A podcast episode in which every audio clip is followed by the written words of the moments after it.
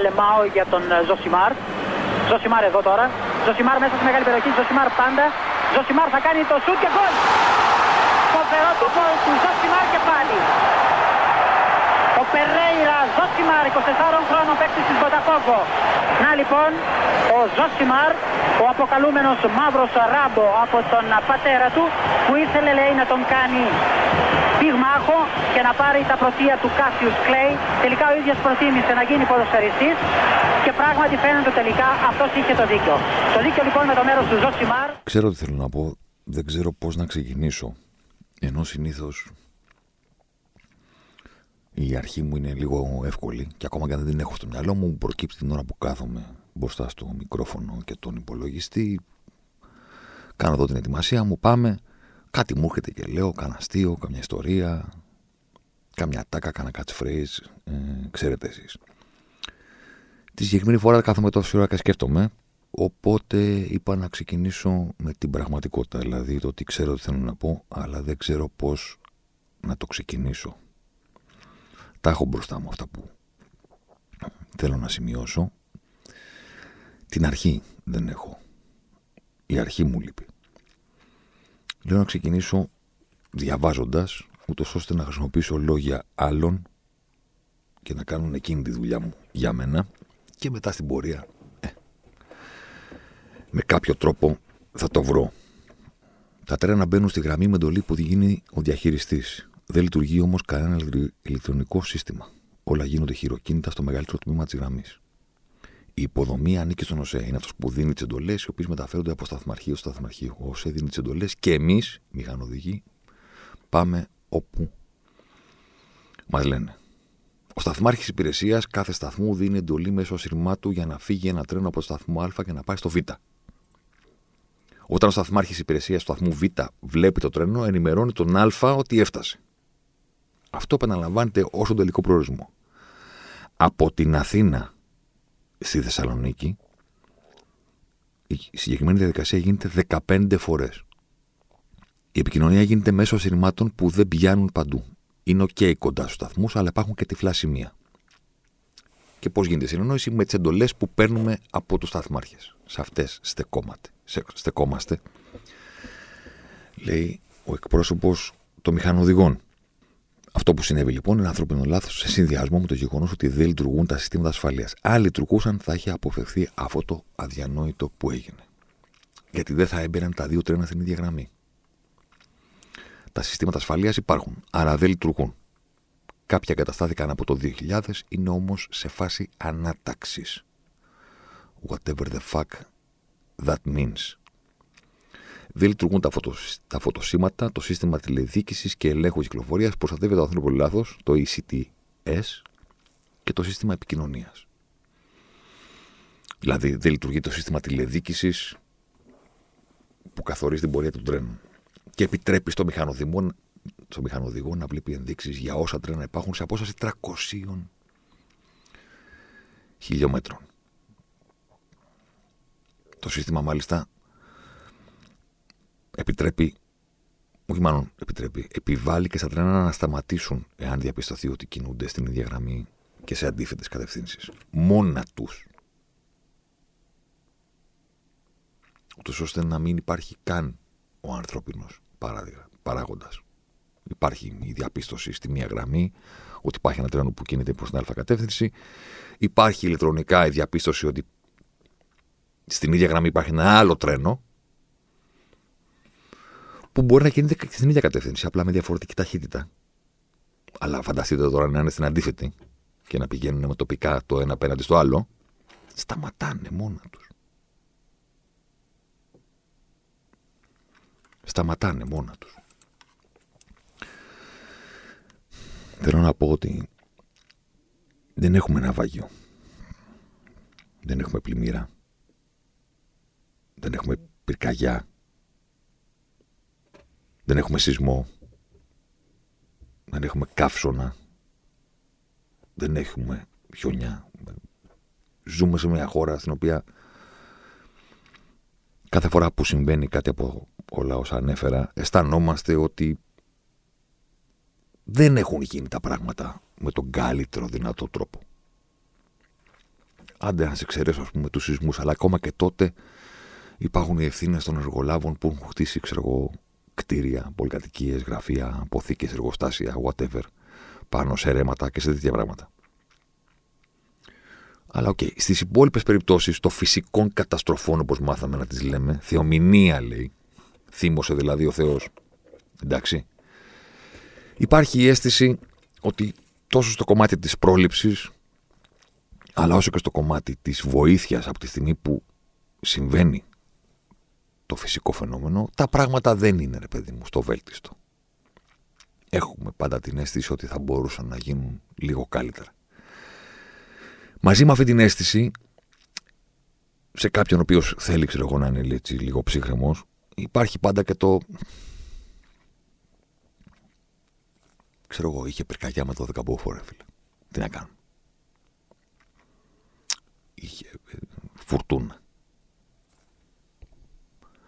Χιόνισε. Ξέρω εγώ, υπήρξε πλημμύρα, έντονη προχόπτωση, αυτό, ρέματα, κατεβήκαν τα νερά. Υπάρχει και αυτό, καταλαβες. Υπάρχει το μέγεθος, ρε παιδί μου, της. Ε, πώς, το, πώς το λένε τα δημοσιογραφικά κλισέ, της, της μανίας, της φύσης, ας πούμε. Υπάρχει αυτό. Υπάρχει ο σεισμός, τι να κάνεις. Άμα βαρέσει 7 ρίχτερ, ξέρω εγώ, Πάμε χαμένοι, ρε παιδί μου. Κάνεις το σταυρό σου, το σπίτι στο οποίο μένεις ή το, το, το, κτίριο στο οποίο εργάζεσαι, ας πούμε, να έχει όσο το δυνατόν τις αρτιόρτες, τις άριστες προδιαγραφές. Και να αντέξει. Ξέρω εγώ. Αυτό. Μέχρι εκεί. Τώρα. Τώρα τι ακριβώς υπάρχει. Την ονομάζουμε τραγωδία.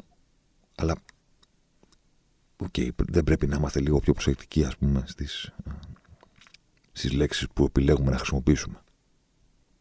Ε, τι τραγωδία.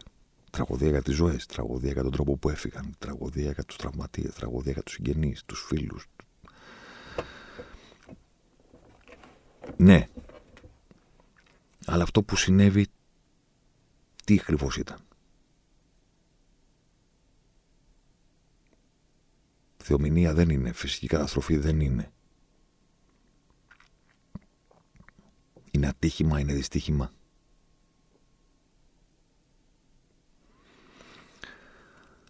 Από το 2000 έχουμε παραλάβει και έχουμε πληρώσει τα συγκεκριμένα συστήματα. Από το 2000 πρωθυπουργοί της χώρας ήταν η Σιμίτης, Καραμανλής, Παπανδρέου, Παπαδήμος, Σαμαράς, Τσίπρας και Μητσοτάκης. Υπουργοί, σύμφωνα με τη λίστα που έχω μπροστά μου, μπορεί να είναι και λίγο λάθος, ξέρω εγώ. Τι ορθώ, ε, συγχωρέστε με, ας πούμε, αν είναι.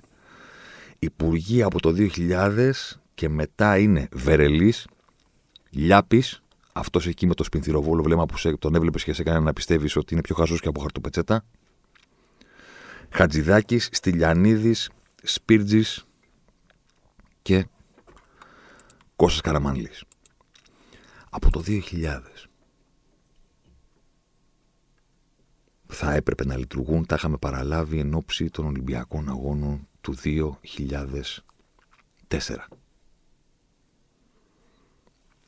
Οπότε υπάρχει ας πούμε η παρέτηση του Καραμανλή χθες έγραψε και ένα φοβερό κείμενο ο Στάθης Σακαρουσιανός στις ώρες που πριν από την παρέτηση ήταν αφορούσε μόνο τον ε, τον Κάραμαν και λέει ότι ξέρεις, τελείωνε το κείμενο και λέει ότι του άλλου φίλε, κανείς δεν μπορεί να σε θυμάται σαν ικανό. Οπότε παρετήσου για να σε θυμούνται ως εύθυκτο. Ναι, κανείς δεν μπορεί να σε θυμάται σαν ικανό, προφανώς δηλαδή. Okay. Κάνε αυτό τουλάχιστον ώστε να συνδεθεί με αυτό η στερεοφημία σου, ότι είσαι αυτός που παρετήθηκε στη χώρα που δεν παρετείται. Κανένας. Όμως εδώ υπάρχει ένα πρόβλημα. Και το πρόβλημα είναι ότι δεν μπορεί να σε θυμόμαστε επειδή παρατήθηκε. Πρέπει να σε θυμόμαστε για αυτά τα οποία εξήγηλες το 19 ότι θα συμβούν στην επόμενη τετραετία και στο αν αυτά συνέβησαν. Αυτό είναι το βασικό. Το τι έγινε μέχρι τα μεσάνυχτα. Το τι έγινε μέχρι να τρακάρει το ένα τρένο με το άλλο. Όχι η παρέτηση. Πώς το είπα; Στη χώρα που δεν παρατείται κανένας. Θα μείνει στην ιστορία, ας πούμε, ότι παρατηθήκε ο συγκεκριμένος δεν είναι ακόμη, δεν είναι 100% αληθές. Ότι δεν παρατείται κανένας. Τον Απρίλιο παρατήθηκε ο υπεύθυνος συντήρησης του δικτύου των γραμμών. Το έχουμε μπροστά μας. Το κείμενο. Και όλα όσα γράφει. Το συγκεκριμένο κείμενο. Κατσιούλης, λέγεται ο κύριο. Παρατήθηκε, ο οποίος είχε αναλάβει στην επιστολή του, ας πούμε, να φέρει λεπτομερώς όλους τους λόγους και για τις συμβάσεις και την υλοποίηση των έργων οι οποίες λέει π.χ. τη μη τήρηση του φυσικού αντικειμένου της σύμβασης και τροποποίηση του ETSS του συστήματος του ηλεκτρονικού στα τμήματα Χαρνές, Ινόη, Δομοκός, Λάρισα και Λάρισα Πλατή. Το Λάρισα Πλατή είναι, ξέρετε, από τη Λάρισα μέχρι τη Θεσσαλονίκη. Εκεί που συνέβη αυτό που συνέβη στα Τέμπη. Τεράστιες καθυστερήσεις. Παρατήθηκε αυτός ο άνθρωπος. Για τις περιπτώσεις που λέμε ότι ξέρεις, στη χώρα που δεν παρατείται κανένας. Επίσης, Γελάω τώρα, ξέρω. Το Νοέμβριο υπήρξε εξώδικη διαμαρτυρία προς τον κύριο Καραμαλή, προς τη ρυθμιστική αρχή σιδηροδρόμων και στην Hellenic Train για τη μη λειτουργία φωτοσημάτων και τηλεδίκηση εδώ και πολλά έτη, τη μη λειτουργία του συστήματος ETS, τη μη λειτουργία της τηλεματικής σταθμούς, την έλλειψη περίφρασης, την πυκνή βλάστηση, την εδώ και 15 έτη μη λειτουργία συστημάτων ασφαλείας και φωτισμού εντός των σειράγκων στον προστιακό Αθήνας. Εξώδικο. Εξώδικη διαμαρτυρία. Έχει πάει σε όλους. Δεν ξέρω πώς να το πω. Δηλαδή. Παραπάνω δεν γίνεται. Η οποία έγινε τώρα, το Νοέμβριο. Την 1η Νοεμβρίου. Κανονικότατα και φέρνει και ως παράδειγμα τρεις εκτροσιασμού σε διάστημα δύο μηνών. 1η Αυγούστου του 22, 10 Οκτωβρίου του 22, 21 Οκτωβρίου του 22.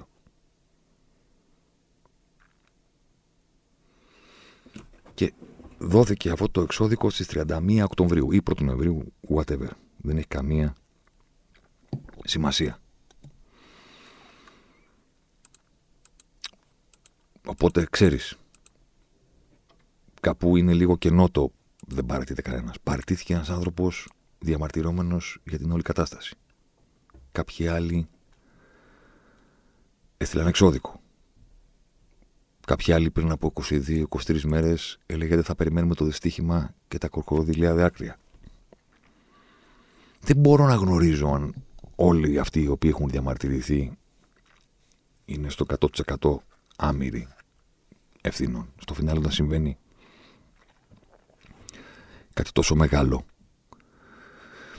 Η πρώτη σκέψη που μπορεί να κάνει κάποιος είναι ότι είναι δύσκολο να βρεις κάποιον που δεν φταίει. Έτσι το βλέπω εγώ πάντα. Όταν συμβεί κάτι πάρα πάρα πάρα πάρα πολύ μεγάλο, όσο το ψάχνεις, τόσο θα βρίσκεις ότι ακόμα και αυτοί οι οποίοι έχουν κρούσει τον κόδωνα του κινδύνου, που έχουν διαμαρτυρηθεί, που, που, που κάπου στην πορεία των 23 χρόνων που έχουν περάσει από το 2000 μέχρι σήμερα, κάπου θα έχουν κάνει και εκείνοι ένα λάθος ένα λάθος χειρισμό, δεν ξέρω τι. Κάπου θα έχουν βάλει ένα εμπόδιο, κάτι θα έχουν καθυστερήσει, δεν ξέρω. Θέλω να πω με τον ίδιο τρόπο με τον οποίο διαβάζω τα ονόματα των υπουργών, θεωρώντας ότι είναι όλοι τους υπεύθυνοι από το 2000 μέχρι και σήμερα. Κάπως θα μπορούσε να πει του τους τσουβαλιάζω. Ξέρεις τι, δεν πειράζει. Δεν πειράζει. Α υπερασπίσουν τον εαυτό τους με ποιο τρόπο μπορούν δεν έχουν κάνει κάποια δήλωση από χθες. Α βγούνε και να πούν, κοίταξε να δεις. Ε, επειδή διαβάζω και αυτό και ακούω από παντού, ας πούμε, ότι από το 2000 έπρεπε να λειτουργούν και δεν λειτουργούν, όταν εγώ ήμουν υπουργός, λειτουργήσαν. Α βγει να υπερασπιστεί τον εαυτό του. Στο φινάλε. Δεν πειράζει να τον τζουβαλιάζω, δεν πειράζει να αναφέρω το όνομά του. Βερελής, Λιάπης, Χατζηδάκης, Θηλιανίδης, Πύρτζη, Καραμανλής. Οπότε και παρετήσεις είχαμε. Και εξώδικα είχαμε. Και δικαστήριο από την Ευρωπαϊκή Ένωση είχαμε. Το οποίο ανακοινώθηκε στις 15 Φεβρουαρίου. Τώρα, του 23. Ανακοινώθηκε απόφαση Ευρωπαϊκής Ένωσης να παραπέψει την Ελλάδα στο δικαστήριο λόγω της μη τήρησης των κανόνων για τις συνδρομικές μεταφορές στην Ευρωπαϊκή Ένωση για την εγκληματική ευθύνη των οπτικών αρχών και επισημαίνουν ότι η Ευρωπαϊκή Ένωση έχει πληρώσει εκατοντάδες εκατομμύρια για να γίνει ασφαλής η διπλή σιδηροδρομική γραμμή, όπου δεν θα κατευθύνεται το ένα τρένο απέναντι στο άλλο.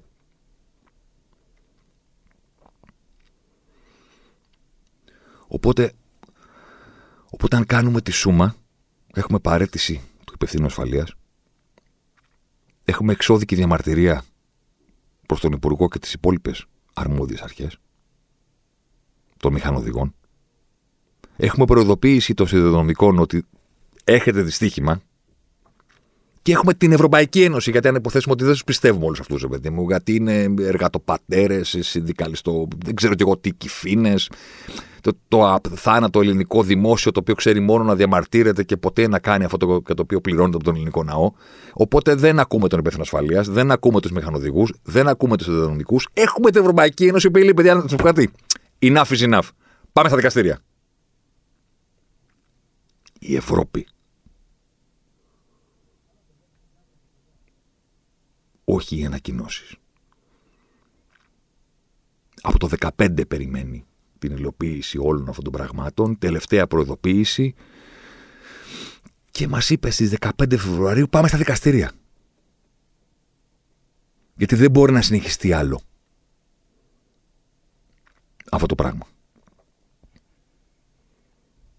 Οπότε έχουμε τον υπεύθυνο ασφαλείας, έχουμε τους μηχανοδηγού, έχουμε τους σιδηροδρομικού, έχουμε την Ευρωπαϊκή Ένωση και στο τέλος της ημέρας έχουμε κάποιους οι οποίοι θέλουν και να πιστεύουν, αλλά και να μας πείσουν ότι το θέμα είναι ο σταθμάρχης. Ότι είναι φυσιολογικό όλο αυτό το πράγμα να καταλήξει στην ατομική ευθύνη και στο ανθρώπινο λάθος ενός σταθμάρχη. Και καθόμαστε και συζητάνε στα κανάλια τις τελευταίες ώρες και μέρες την ηλικία του, το αν είχε επαρκή εκπαίδευση. Και δεν λέει κανένας. Δηλαδή, τι εννοείται; Τι σοϊ κουβέντα είναι αυτή που κάνουμε τώρα; Προφανώς έχει ευθύνες, προφανώς θα απολογηθεί, προφανώς θα το αποδοθούν ποινικές ευθύνες, θα αντιμετωπίσει τις κυρώσεις. Τι ακριβώς συζητάμε; Δεν είναι αεροπλάνο που βρίσκεται στον αέρα και αν ο πιλότος στρίψει λάθος θα τρακάρει.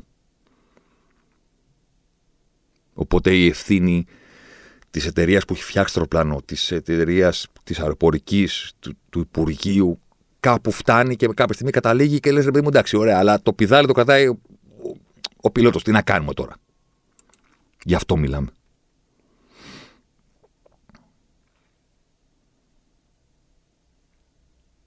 Βρήκα φοβερή την έκφραση που χρησιμοποίησε ο κύριος Ζαβογιάννη μιλώντας σε μια συνέντευξη και έλεγε το βασικό πρόβλημα είναι ότι δεν λειτουργεί η σηματοδότηση και τηλεδιοίκηση, τα βασικά μέτρα ασφάλειας. Εντάξει. Ε, στην ουσία, λέει, αυτή η νευραλική σιδηρο, σιδηροδρομική γραμμή για τη χώρα όσον αφορά το κομμάτι της ασφάλειας και προστασίας σε ενέτη 2023 κρίνεται μόνο από τον ανθρώπινο παράγοντα. Τα τρένα μας λειτουργούν με τον ίδιο τρόπο που λειτουργούσαν πριν από 30 χρόνια. με έναν τρόπο που μου άρεσε και το κράτησα. Λέει για να σας το πω μεταφορικά. Είναι σαν να έχουμε μια λακκούβα μπροστά από το σπίτι μας. Ξέρουμε που βρίσκεται και την αποφεύγουμε. Πάντα. Κάποια στιγμή πέφτουμε μέσα. Θέλεις γιατί μιλάγαμε στο τηλέφωνο, θέλεις γιατί τα ψώνια, θέλεις κάτι έγινε, κάτι αποσπάστηκε η προσοχή μας και στη λακκούβα που κάθε πρωί και κάθε βράδυ όταν επιστρέφουμε σπίτι την αποφεύγουμε πάντα, πέφτουμε μέσα. Ναι, αλλά τώρα δεν μιλάμε για τα αμορτισέρ του αυτοκίνητου σου. Και για το κράκ που θα κάνει από κάτω επειδή είναι βαθιά η λακκούβα και βρίσκει. Δεν μιλάμε για αυτό. Μιλάμε για ανθρώπους που οποίοι έγιναν κομμάτια που εξαγγελώθηκαν. Οπότε συζητάμε για το ανθρώπινο λάθος για να πούμε τι. Για την κακιά στιγμή. Την ατυχία. Αν, απο... Αν απομακρυνθείς από την κατάσταση που έχει συμβεί και το κοιτάξεις λίγο, όσο μπορείς πιο ψύχρεμα και πιο πάνω, δεν πρέπει να μιλάς για κακιά στιγμή. Πρέπει να μιλάς για τρομακτική τύχη. Τρομακτική τύχη όλων των ανθρώπων που εδώ και 23 χρόνια έχουν πάρει το συγκεκριμένο τρένο και φτάσανε σόι και βλαβείς. Διότι παίζουμε με τις πιθανότητες. 15 φορές γίνεται αυτή η διαδικασία από την Αθήνα μέχρι τη Θεσσαλονίκη. 15 διαφορετικές, 15 διαφορετικοί άνθρωποι, χιλιάδες δρομολόγια, χιλιάδες. Και λες, ποια, ποια ατυχία, ποια κακιά στιγμή, ποια στιγμή της τραγωδίας, ποιο λάθος κλειδί που έστριψε. Εδώ μιλάμε για τύχη. Τύχη όλων αυτών των ανθρώπων που έχουν μπει έστω και μία φορά στη ζωή τους σε αυτό το τρένο πρέπει να αισθάνονται τυχεροί. Για να μην το πάμε τώρα.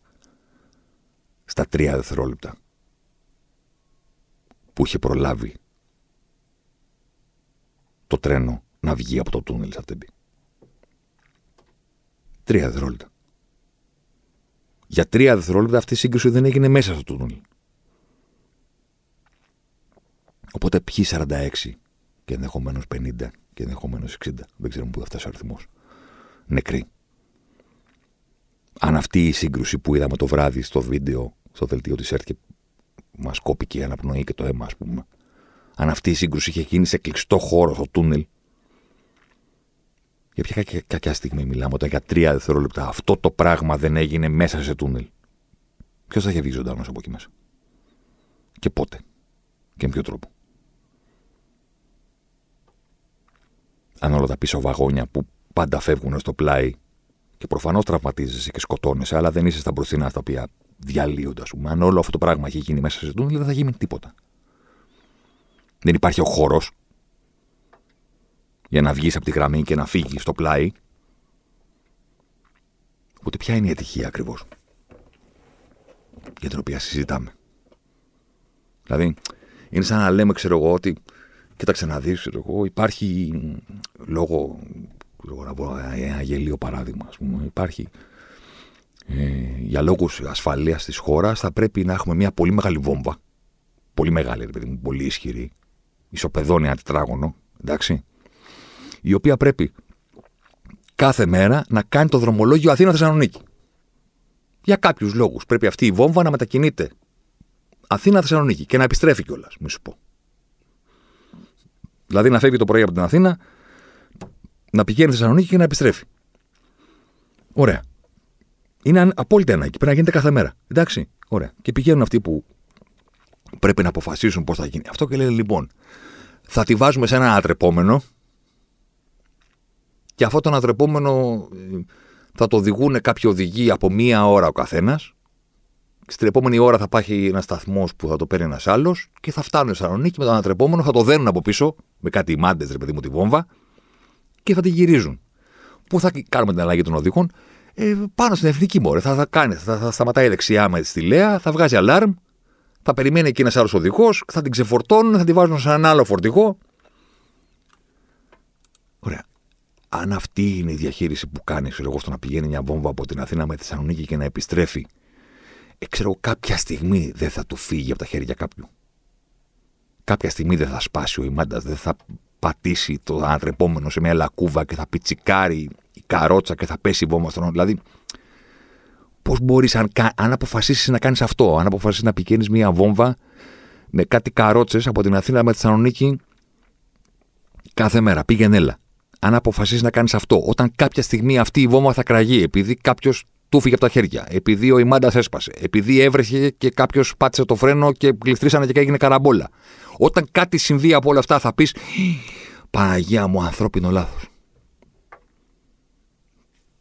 Πώς, με ποιο τρόπο μπορεί να το πεις αυτό; Με ποιον τρόπο μπορεί να το πεις αυτό;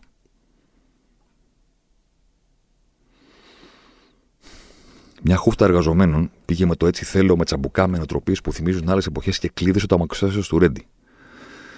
Μια οργανωμένη μειοψηφία έκανε παρακόλληση συγκοινωνία, κατάληψη εργασιακού χώρου και δεν άφησε τους συναδέλφους τους να πάνε να λειτουργήσει προστιακώ. Θα λάβουμε όλα τα απαραίτητα μέτρα για να επανέλθει η νομιμότητα. Κοσκαρμάλης. Για την απεργία των εργαζομένων. Τα ΜΜΕ, όταν γίνονται απεργία των συγκεκριμένων εργαζομένων με τα συγκεκριμένα αιτήματα, νέα ταλαιπωρία για το παιδευτικό κοινό. Νέα ημέρα ταλαιπωρίας. Απεργία στα τρένα του ΟΣΕ, στάση εργασία σε μετρό και τραμ. Απεργιακές κινητοποιήσεις στον ΟΣΕ, άνω και τελεία. Δεκαήμερη ταλαιπωρία για τους επιβάτες του ιδεόδρομου.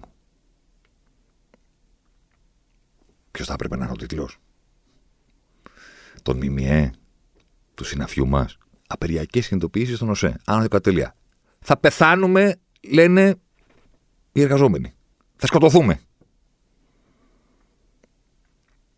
Αυτό πρέπει να είναι ο τίτλο; Αλλά όχι. Δεκαήμερη ταλαιπωρία. Κάτι ζητάνε τώρα μωρέ αυτοί, κάτι λένε, θέλουν μισθού, θέλουν εκείνο, τα ξέρουμε τώρα, δημόσιο. Τελευταία φορά που βρήκα ήταν 6 Ενάτου του 2022. Τώρα. Τίτλος Κανονικά εκτελούνται τα δρομολόγια της Hellenic Train. Κρίθηκε παράνομη η απεργία. Έψαξα να βρω και τις σχετικές ειδήσεις. Κρίθηκε παράνομη σύμφωνα με τον νόμο του Χατζηδάκη η απεργία και δεν εκτελέστηκε ποτέ. Θριάμβο, δεν υπήρξε ποτέ ταλαιπωρία κανενός. Έβγαλαν ανακοίνωση και έλεγαν ότι το θεωρούμε παράδεκτο που κρίνεται παράνομη απεργία. Ποιος είναι ο λόγος απεργίας, ελλειπή συντήρηση του δικτύου. Τι άλλο, δεν λειτουργούν τα συστήματα ασφαλείας. Το ETCS που ανάθεμα την ώρα και τη στιγμή που το μάθαμε. Μονοδρομήσεις για δεκάδες χιλιόμετρα αντί για διπλή γραμμή υποστελέχωση σε κρίσιμες ειδικότητες, δεν υπάρχει προσωπικό, δεν, ακόμα και να υπάρχει δεν ξέρουν. Παράνομοι. Μαξί έγιναν και, τέτοια, έγιναν και τέτοιοι διάλογοι τις τελευταίες ώρες στον αέρα των, των τηλεπτικών σταθμών. Πώς και δεν ξέραμε, έλεγαν οι δημοσιογράφοι στους εκπροσώπους των εργαζομένων, ότι δεν λειτουργούσε, δεν λειτουργούσε το σύστημα θυματοδότησης τόσο καιρό και τις υπόλοιπες προειδοποιήσεις. Και έλεγαν οι άνθρωποι, Μα έχουμε βγάλει ανακοινώσεις, αλλά δεν τα, λέ, δεν τα καλύπτατε. Ο Παπαδάκης είπε: Γιατί δεν κάνετε κι εσείς μια κινητοποίηση να βρεθούμε στην πλευρό σας, να αναδείξουμε τα αιτήματά σας. Και του απαντάει ο άλλος: Θα σα στείλω τη λίστα με τις κινητοποιήσεις. Σε όλες αντιμετωπιστήκαμε σαν συντεχνία. Και ότι κάνουμε μικροπολιτική. Το γνωστό ρε παιδί μου στην Ελλάδα. Διαμαρτύρονται οι τάδε τι θέλουν. Είναι μισθούς παραπάνω θέλουν να τους πληρώνουμε. Δεν τους ξέρουμε τώρα δημόσιοι υπάλληλοι. Μόνο να δρώνε ξέρουν και μόνο να απεργούν ξέρουν και δεν ξέρουν να εξυπηρετούν τον κόσμο που τους έχει πληρώσει. Α, είπα πληρώσει. Σύμφωνα με αυτά που διάβασα, δεν ξέρω παιδιά, μπορεί εδώ να κάνω λάθος, ας πούμε. Είναι 15 τα δισεκατομμύρια που έχουν ξοδευτεί από το 2000 μέχρι το 2023. 15. Και τώρα θα γίνουν εξαγγελίες για το γεγονός ότι όπου να είναι θα γίνουν όλα όπως πρέπει και σε ρυθμούς κατεπήγοντος ας πούμε που κανονικά δεν πρέπει να, ξανα, να ξαναβγεί τρένο. Ούτε ένα. Όχι για μια εβδομάδα. Γιατί προφανώς τελείω. Δηλαδή, αν λυθούν σε μία εβδομάδα όλα αυτά, τώρα μιλάμε τώρα. Είναι να τρελαίνεσαι. Αλλά δεν πρέπει να ξαναβγεί τρένο. Δηλαδή, πώς θα βγει τρένο; Απλά θα έχουμε τρεις σταθμάρχες ώστε να είναι από πάνω το κλειδί και οι τρεις και να πούνε Ω, το κάναμε σωστά. Πώς, δηλαδή, όταν διαπιστώνεται ότι αυτό είναι το καθεστώς, ότι έτσι πηγαίνουν έρχονται τα τρένα. Πάτρα, Αθήνα, Θεσσαλονίκη. Μία ρημάδα γραμμή. Μία έχουμε το μεταξύ. Όταν διαπιστώνετε ότι έτσι κινούνται τα τρένα και έχει συμβεί αυτό που έχει συμβεί, θα την Πώς θα ξαναβγούν μετά, δηλαδή; Θα κορνάρουν, τι θα κάνουν; Πώς θα ξαναβγούν; Δεν μπορούμε να μιλάμε λοιπόν για τραγωδία. Δεν μπορούμε με τίποτα να μιλάμε για ανθρώπινο λάθος. Μπορούμε απλά να προσπαθήσουμε να χωρέσουμε στο κεφάλι μας γιατί δεν είναι εύκολο να το χωρέσεις.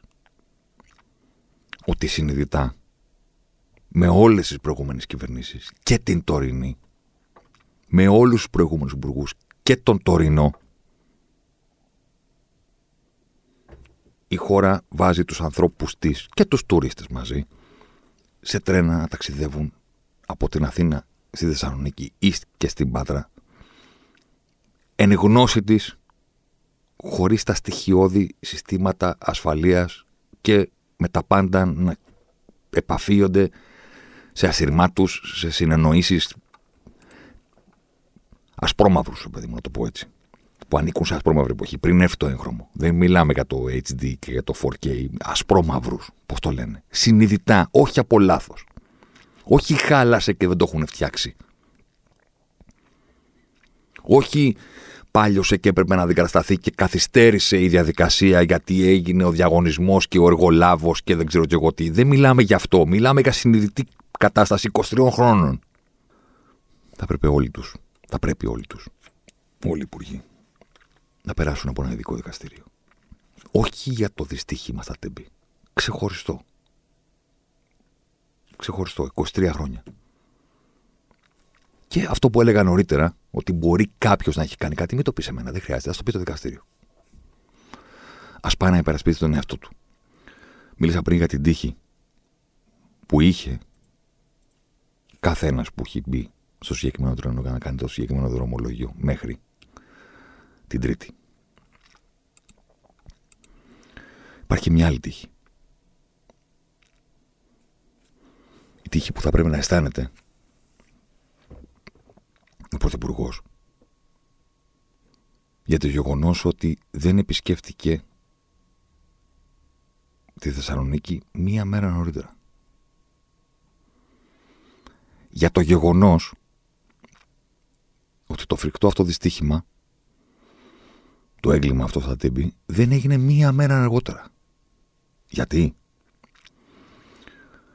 Γιατί το πρωί είχε ανακοινωθεί ότι θα επισκεφτεί τη Θεσσαλονίκη για να πάει στο μέρος που θα αναγερθεί το μνημείο του ολοκαυτώματο και για να επισκεφτεί το κέντρο τηλεδίκηση σηματοδότησης σιδηροδρομικού δικτύου Βορείου Ελλάδας.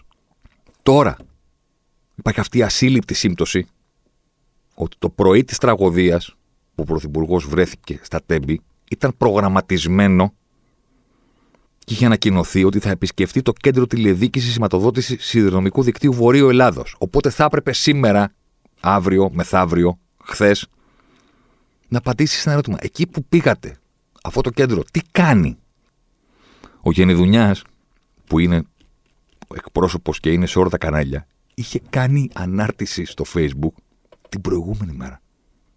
Πριν το δυστύχημα. Μπορεί κάποιος να μας πει πού είναι και πού λειτουργεί η σηματοδότηση και τηλεδίκηση στη Βόρεια Ελλάδα; Προς δράμα δεν υπάρχει. Μετά το πλατή προς Φλόρινα μονή γραμμή. Ενώ προς Αθήνα όλα σβηστά. Θα, είχε, θα το είχε επισκεφτεί αν δεν είχε συμβεί τραγωδία τη νύχτα. Θα είχε πάει και θα πει εδώ κάνουμε, δείχνουμε, τα ελέγχουμε τα πάντα και η Ελλάδα στη νέα εποχή όπως ακριβώς εξαγγείλαμε το 2019. Με ασφαλή τρένα και σύγχρονα συστήματα. Θα είχε συμβεί αυτό. Δεν το βγάζω από το μυαλό μου. Είχε ανακοινωθεί. Πόσο τυχερός θα πρέπει να νιώθει. Που δεν πρόλαβε να πάει να το κάνει αυτό. Γιατί μετά, όσο και να ελέγχει τα μιμία, θα έπρεπε να δώσει απαντήσεις σε αυτό το συγκεκριμένο κομμάτι. Και κάποιος θα έπρεπε να βρεθεί, δεν ξέρω τι γραμμή θα βρίσκανε. Γιατί θα υπήρχε το ερώτημα, τι, τι κάνει αυτό το κέντρο που πήγε ο Πρωθυπουργός; Και έγινε αυτό το πράγμα. Το ίδιο βράδυ. Δεν ξέρω τι θα βρίσκανε να πούνε. Ότι λειτουργεί και. Δεν, δεν ξέρω. Δεν ξέρω. Πώς θα τα ρίχνανε στο σταθμάρχη. Πάλι. Όλο. Ο Πρωθυπουργός στην ομιλία του, στο διάγγελμά του, δεν είναι διάγγελμα ακριβώς, τέλος πάντων, είπε κυρίως ανθρώπινο λάθος, έβγαλε και πόρισμα, με έναν τρόπο που κατά τη γνώμη μου δεν το επιτρέπεται, σε, στο, ούτε στο ελάχιστο δεν το επιτρέπεται να βγάλει πόρισμα.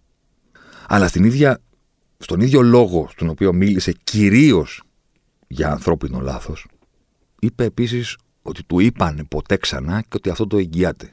Και εδώ κάποιος θα μπορούσε, αν υπήρχαν ερωτήσεις, να του πεις κάτι. Μισό λεπτό εκεί, να δω αν κατάλαβα καλά. Αν είναι ανθρώπινο λάθος, πώς εγγυάσαι το πότε ξανά; Άνθρωποι είμαστε και σφάλματα κάνουμε. Αν είναι κυρίως ανθρώπινο λάθος ο λόγος για τον οποίο εξαϊλώθηκαν αυτοί οι άνθρωποι, διαμελίστηκαν, κάηκαν, σκοτώθηκαν στα τέμπη. Και, και γίνεται ταυτοποίηση μέσω του DNA γιατί δεν υπάρχει άλλος τρόπος αν ήταν ανθρώπινο λάθος, πώς εγγυάσαι ότι δεν θα ξαναγίνει; Άρα λοιπόν μην κοροϊδευόμαστε. Αν εννοούσες αυτό που είπες, το ποτέ ξανά, δεν εννοείς ότι δεν θα ξανακάνει άνθρωπος λάθος. Εννοείς ότι δεν θα ξαναμπούν τρένα να φύγουν από οποιοδήποτε σταθμό προς οποιαδήποτε κατεύθυνση Με την ασφάλειά τους να, να επαφίεται σε ένα walkie και σε ένα ασύρματο και σε ένα χαρτί που σημειώνουν τι συνέβη. Με στυλό. Αυτό εννοείς. Μάλλον. Επειδή λοιπόν αυτό ισχύει, πόθεν νομιμοποιήσει να λες κυρίως ανθρωπίνο λάθος. Ποιον κοροϊδεύεις; Το τελευταίο ή το προτελευταίο; Με το φίλο μου τον Τάσο, καμιά φορά που κάνουμε έτσι πολιτικές συζητήσεις. Ε, γιατί είναι πολύ σπουδαίο να βρίσκεις έναν άνθρωπο με τον οποίο ας υποθέσουμε ότι δεν συμφωνείτε ιδεολογικά, ξέρω εγώ, ή κομματικά, αλλά μπορείς να συζητήσεις. Είναι το καλύτερο πράγμα που μπορεί να βρεις στη ζωή σου, ειδικά μετά ξέρω 35-40 που δεν είσαι ακόμα, α πούμε. Που υποτίθεται ότι θα θε να κάνει πιο κανονικέ συζητήσει. Έχουμε, α πούμε, το βίτσιο όταν διαφωνούμε ή συζητάμε ή συμφωνούμε, ε, επειδή το έχει και εκείνο στο κεφάλι του, ε, να λέμε απαράδεκτο αυτό που είπε ο Τάδε, αυτό, και να λέμε, ξέρει, τι θα έπρεπε να πει, ρε παιδί μου. Ξέρει, δηλαδή, πώ να το πω. Όχι με λαϊκίστικο τρόπο, αλλά πώ καταλαβαίνουμε ότι είναι η κατάσταση, πόσο ατέριαστη μα φαίνεται η στάση κάποιου. Οπότε πάμε να δούμε, ρε παιδί μου, τι, τι θα έπρεπε να πει. Συμπολίτε μου. Η ευθύνη της κυβέρνησης είναι μεγάλη. Όπως και όλων των κυβερνήσεων, ανεξαιρέτως, από το 2000 μέχρι και σήμερα. Σας ζητώ συγγνώμη και εκ μέρους των προηγούμενων κυβερνήσεων που τόσα χρόνια μετακινήστε σε τρένα χωρίς τα συστήματα ασφαλείας που έχετε πληρώσει. Αυτό είναι όλο. Γιατί αυτό συνέβη. Φταίς ως κυβέρνηση. Φταίς. Είσαι η μόνη και η πρώτη κυβέρνηση που φταίει για αυτό που συνέβη. Γιατί πριν ήταν όλα τέλεια και τα χάλασες ή δεν τα φτιάξες εσύ. Όχι. Φταίς για κάποια παράληψη και ένα ανθρώπινο λάθος. Όχι. Γιατί είναι κάτι που συμβαίνει για 23 χρόνια. Είναι χιλιάδες τα δρομολόγια. Οπότε σας ζητώ συγγνώμη και εκ μέρους των προηγούμενων κυβερνήσεων που τόσα χρόνια μετακινείστε σε τρένα χωρίς τα συστήματα ασφαλείας που έχετε πληρώσει ή, για να μην βάλουμε το που έχετε πληρώσει το τέλος, που δικαιούστε ως άνθρωποι, ως επιβάτες. Κανένα κράτος δεν δικαιούται να σε βάζει σε αυτό το τρένο. Όχι να σου ζητάει λεφτά και εισιτήριο ή να ξοδεύει 15 δισεκατομμύρια δικά του λεφτά ή λεφτά της Ευρωπαϊκής Ένωσης και επιχορηγήσει και να μην το φτιάχνει. Κανένας δεν δικαιούται να σου λέει μπες, ανέβα. Είναι σταθερή τροχιά, ε. Δεν είναι αεροπλάνο, δεν είναι πλοίο. Δεν είναι εκτροχιασμό από δέντρο ή από κλαδί. Από μια πλημμύρα που κάτι έφερε στις ράγες και αυτό οδήγησε σε ένα ατύχημα το οποίο έγινε δυστύχημα γιατί υπήρχαν νεκροί. Δεν υπάρχουν αυτά τα πράγματα. Υπάρχουν δύο τρένα που πήγαιναν 12 λεπτά το ένα απέναντι στο άλλο και δεν υπήρχε κανένας τρόπος να το γνωρίζουν και να το αποτρέψουν. Ούτε ένας. Καμία χώρα. Καμία κυβέρνηση στον κόσμο δεν δικαιούται να βάζει ανθρώπους τη, πολίτες της, σε αυτό το τρένο. Το έγραψε ο Τσικληρόπουλος, το μελοποίησε ο Μικρούτσικο, το τραγούδι η Χαρούλα. Η ζωή σου, να το ξέρεις, είναι επικηρυγμένη. Γιατί να πεθαίνει για την Ελλάδα είναι άλλο, και άλλο εκείνη να σε πεθαίνει.